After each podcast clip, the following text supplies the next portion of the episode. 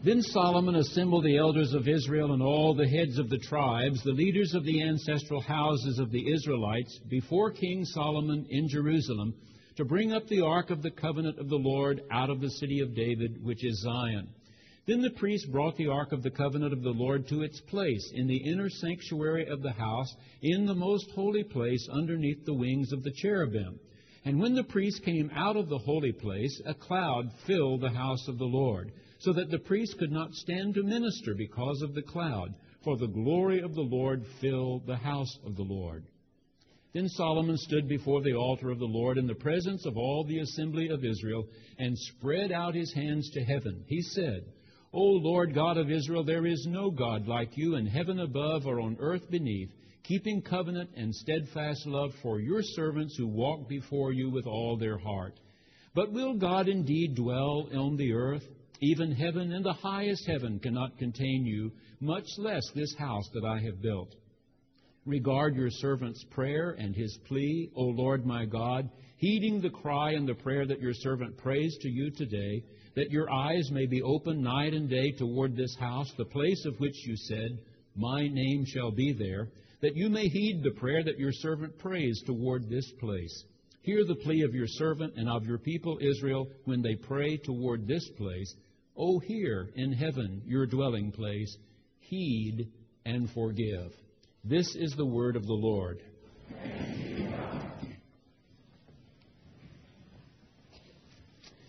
I'd been living with this text all week, and Friday afternoon the sermon was finished.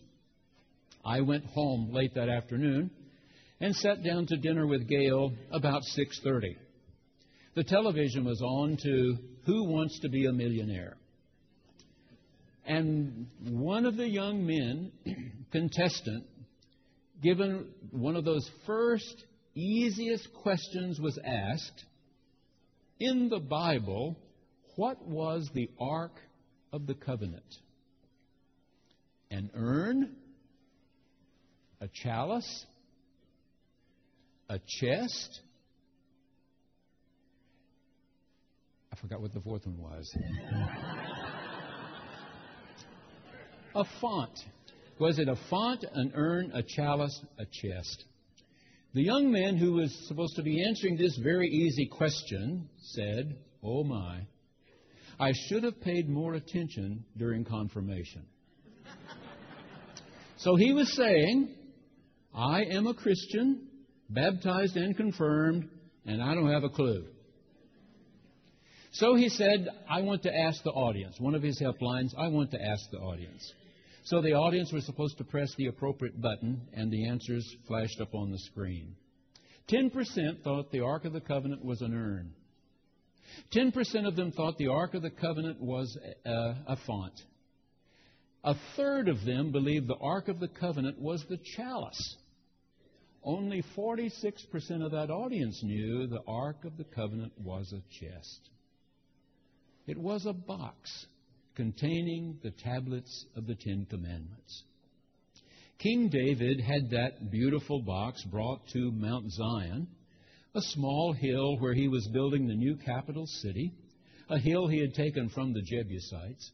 David wanted at one point in his life to build a temple to the Lord God. God said, No, you're a man of blood, a man of war. This is not for you to do. Rather, Solomon, David's son, upon becoming king, built the beautiful temple. On the hill adjoining, was called Mount Moriah. Over the centuries, the little valley between these two hills has been filled in so that you can't really tell now this was Mount Zion, this was Mount Moriah.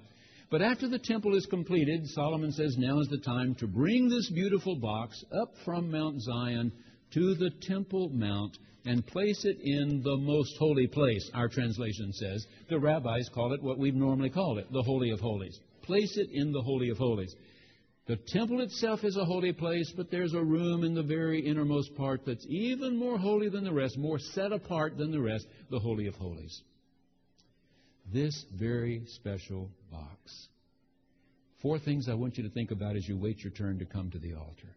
Number one, this writer says when the priest placed the box in the Holy of Holies, suddenly the whole place was filled with a great cloud.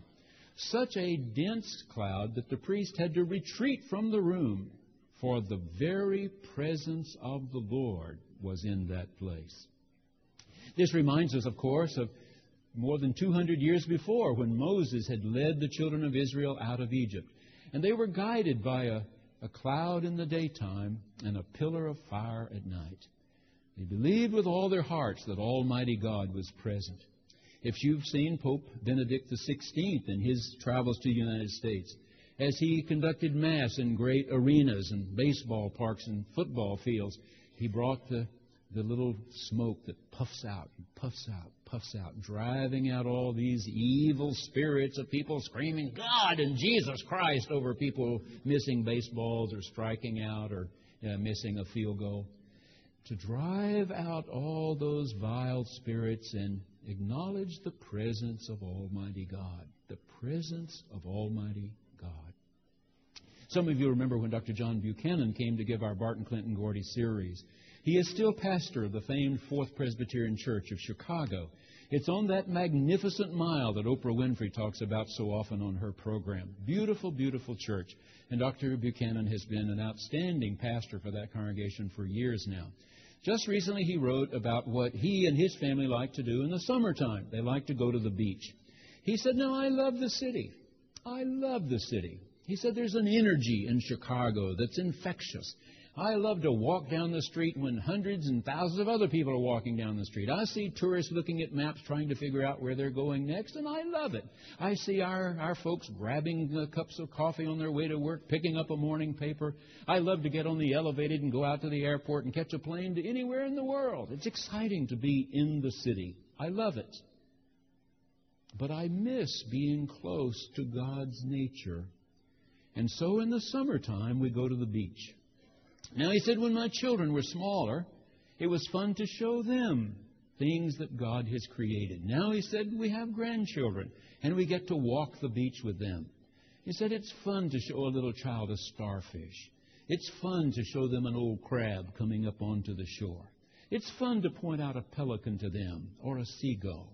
He said, We build sandcastles, we walk in the edge of the surf.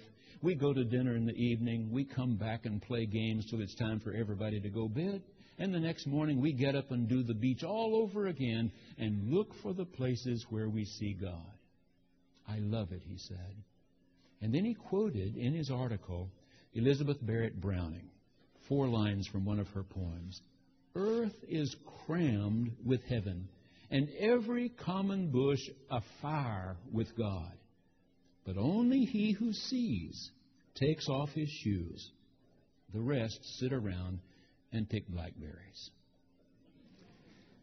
Do you see, experience, acknowledge the very presence of God? So, this first part of this text is about the immanence of God, God's nearness to us, that God is in every common bush aflame. Okay? Number two, but then this text also talks about the awesomeness of God, the transcendence of God. The Latin transcendere has to do with climbing across. Only God Almighty is big enough to climb across the whole creation. Dr. Stephanie Paulsell is a professor at Harvard Divinity School. She's recently written that her husband has a friend who loves astronomy, and this professor friend had said to him, You need to get this little software package for your computer that enables you to get into World Telescope. If you were to get this little bit of software, you can plug right into World's telescope and see what the greatest telescopes in the world, including the Hubble, may be seeing at any given time. So she said her husband went out and bought that and plugged it into their computer. And she said after dinner that night, he said to her, What would you like to see first? She said, Saturn. I've always been fascinated with Saturn, the rings around Saturn. So, with a couple of clicks of the mouse, she said, boom, there it was. It was beautiful. The rings so clear and so bright, this planet reflecting the rays of the sun. But you know what caught my attention? The darkness beyond. How deep the darkness beyond Saturn. My husband said, What would you like to see next? I said, Jupiter. He clicked, and there was Jupiter. Bigger, beautiful, beautiful, bright, reflecting the rays from the sun. but surrounded by deep, deep darkness. And we looked at Venus. We looked at little Mercury. We looked at Mars, the red planet. I was impressed with the beauty and the brightness of each one. I was impressed with the darkness around each one. And then she said a few days later, I went to see a special art exhibit in New York City. And the featured painter here was El Greco. Remember when Gail and I went to Toledo in Spain and we saw paintings of El Greco? Our Southern Methodist University has one of El Greco's paintings in the Meadows Museum there. We have the finest collection of Spanish art in the world outside of Spain at our Meadows Museum at SMU in Dallas. You should take a look at that the next time you're in the city. There is an El Greco there that several wealthy Dallasites paid a lot of money for. Dr. Paulsell was saying that she was particularly fascinated by the painting El Greco, the Greek, you remember, who, who came to, to Spain to, to paint, by the Greek. He was painting his very last painting when he died, leaving it un, uncompleted. It's a painting of St. James. Now, he had proposed to paint 13 paintings, Jesus and all 12 of the disciples, and for some reason he had chosen St. James to be the very last one. And she said, I was impressed again with the light in the face of James. I was impressed with his hand extended out as beckoning people to come and meet the Lord Jesus. But all around him, it was so dark. Darkness that emphasizes the importance of things that are in the light. Yet God and God's Son are described as light coming into the world. And I'm reminded, she said, that there is no darkness in all the universe that God's light cannot cut through. So God is close, immanent. God is remote, transcendent. Number three important thing in this story, of course, is that box, that chest, those Ten Commandments. And a little bit later in Solomon's prayer, he says, God, heed the prayers of your people. You, the one of chesed, steadfast, never failing love, for your people who walk in your ways with their whole hearts. It's finally about doing the good that's in the commandments and avoiding the bad that the commandments point out. Don't do these things, do these things. I've been trying to catch up on all my work this past week. Goodness, my desk was piled two feet high with mail, emails, you know, it clogged up my computer, uh, telephone calls that were waiting at home. It was just as big, huge sack of mail. And I've been working through that all this week along with writing sermon and so on. The other night, fairly late, I was reading magazines at home and seeing one of my newest Newsweek magazines. There was an article there by Kirk Douglas. Kirk Douglas is 92 years old now. Uh, my, he was a young, good-looking guy when I was young. I, I remember any number of roles, but probably the one he's best remembered for now is Spartacus, wouldn't you think? Probably Spartacus. Well, Kirk Douglas is 92 now. Uh, he was remembering in this article the horrible stroke he suffered 12 years ago when he was 80. Um, left his face terribly drawn and his speech garbled. He said after that stroke, he didn't want to get out of bed. He just wanted to lie in bed, hoped he could die. But his wife would come in and say, Get your rear end out of the bed. This depression is because your life is all about you. When your life is about somebody other than you, it's going to look different to you. And Kirk Douglas said, I started remembering my mother and my father. My mother and father were Jews in Russia who, for generation after generation, had suffered the pogroms of the Russian people. Think of Fiddler on the Roof. And finally had decided we must go to a better place and they came to the United States of America, landed at Ellis Island, penniless Russian Jews. Some years ago, for my birthday, my sister gave me a, uh, an autobiography of Kirk Douglas. Uh, and he talked about being the rag picker's son, that his father uh, had an old pony and a, and a little cart, and he went door to door to door, taking old, worn out, dirty, filthy rags that other people were throwing away, and washing and reconditioning them. That's the way the Douglas family got started in this country. And that his mother and father had really taught him this is the greatest country in the world. Everybody has a chance in America.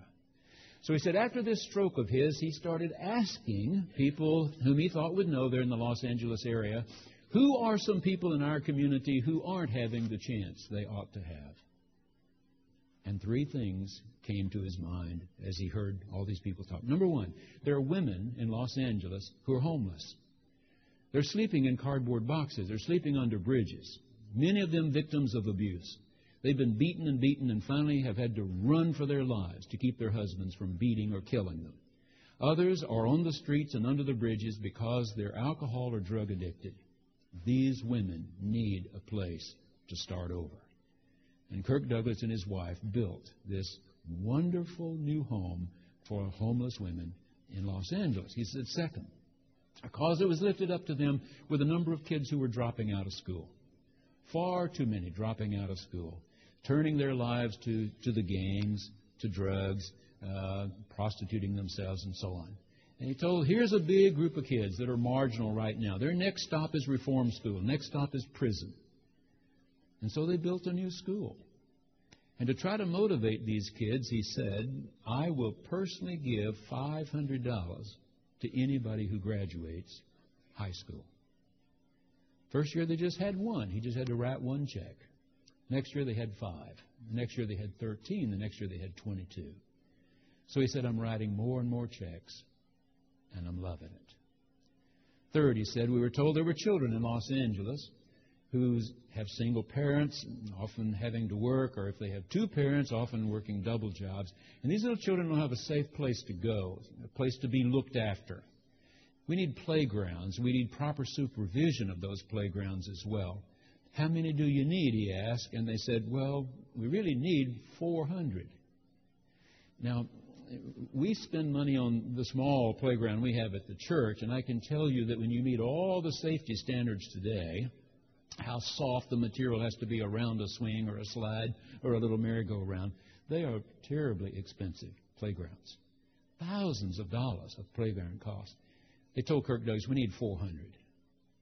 He said, then let's build 400. And they have built 400 playgrounds. And Kirk Douglas, this one time big movie star with his face distorted and his speech garbled, has attended 400 ribbon cuttings at the playgrounds in Los Angeles. He said, What? I'm 92 and I'm a happy man. I'm a happy man. You're depressed when it's all about you. When you make it about somebody else, life becomes what it ought to be. Number four. Number four. Solomon said, God heed our prayers. That's a little four letter word, heed. I looked it up in my big, big unabridged dictionary this week to be sure I was getting this. To pay careful attention to. Pay careful attention to. Heed our prayers and forgive us. The rabbis translate it simply, pardon us. Heed our prayers and pardon us. Forgive us, set us right. I was aware uh, that Sean Penn had directed, produced a new movie called Into the Wild, but I had not seen it. And uh, one night on the cruise Gail and I were on, they were showing Into the Wild because it's about a kid in Alaska. And so we went to see that movie. It's not a happy movie, it's a very sad movie. It's a true story. The young man portrayed is, uh, was named Christopher McCandless. He was graduated from our Methodist Emory University in Atlanta, Georgia, May 1990 but things were not good between him and his parents. Uh, his father had been married once before and fathered a child by the, the former wife. Uh, had refused to acknowledge that the child was his. There were all kind of things that had gone on in the family, and Christopher decided he didn't want to be like his father. He didn't want to be, you know, working, working, working, working to try to make more money. Even though, of course, all that money had sent him to a very fine university. But he was graduated now, and he wanted to do things his own way. So his mother and father and his sister were there for his graduation, and they all went home expecting him to be there in a few days. He disappeared. He started driving in his car westward, not northward, where his family lived. Cut up his Social Security card, cut up all of his credit cards. cleaned out his bank accounts by sending every dollar he had left to a charitable charitable group. Started driving. He drove across the country, finally abandoned his car, even took the license plates off of it and buried them so that no one could trace the car. Put a backpack on his shoulders and started marching across America. He walked, caught rides, bummed rides on trains. A security guard nearly beat him to death one night when he caught him. A kayak down a major river all the way into Mexico, got into trouble there as well. For 18 months, he bummed around looking for what is real and ended up in Alaska. He didn't read enough, didn't study enough about Alaska. Um, he found an old abandoned school bus in a very remote part of the woods and moved into that old uh, school bus. Uh, managed to survive for about six months. But when finally, after keeping his diary all this time, books he was reading, things he was rethinking in his own life, he decided it was time to go home, at least go somewhere else. And as he started he came to the river and discovered that the melted snows had swollen the river. There was no way he could get across. Now, if he had read a little bit more, he would have known that just a couple of miles upstream there was a there was a cable that went across that river. Even when it was full of water, he could have clipped onto it and sailed right across. If he had just talked to some rangers at a ranger station, he would have been given a map and they would have shown him where there are various cabins in the remote areas of Alaska that are stocked with food and water for emergencies such as the one he was now experiencing. He hadn't done that. And so he started eating what he thought was safe to eat, and he ate some seeds off a plant that were not safe to eat. They disrupted all the enzymes of his uh, inner organs, and all digestive processes stopped, and he literally starved to death. Um, died in that old school bus. He was found by some moose hunters about three months later, and his diary was found as well, and eventually published in the form of a book and then made into a movie by Sean Penn, Into the Wild. The last thing he had written in the diary was, I've discovered that happiness is not real until it's shared. He reflected on his 18 months of walking across the country and remembered a couple who had picked him up one day, had taken him to the campground where they were going to spend several days, had shared their food with him, had shared time around the campfire with him, had been genuinely present to him, really cared. One day when he was hitchhiking along, walking and hitchhiking, an older gentleman picked him up. Hal Holbrook plays that role in the movie an old man who lives by himself now can tell this young man has ability, he's bright, he's articulate, he invites him home with him for a few days. Ask him to stay on. Become a son or a grandson to him. No, the young man says, I'm going to Alaska. And though this Hal Holbrook character does not know what this young man's running from, he says to him at one point, I've learned that if you forgive, it turns into love. And love is real. If you forgive, it turns into love. And love is real. One invites you to the table who is love and will forgive.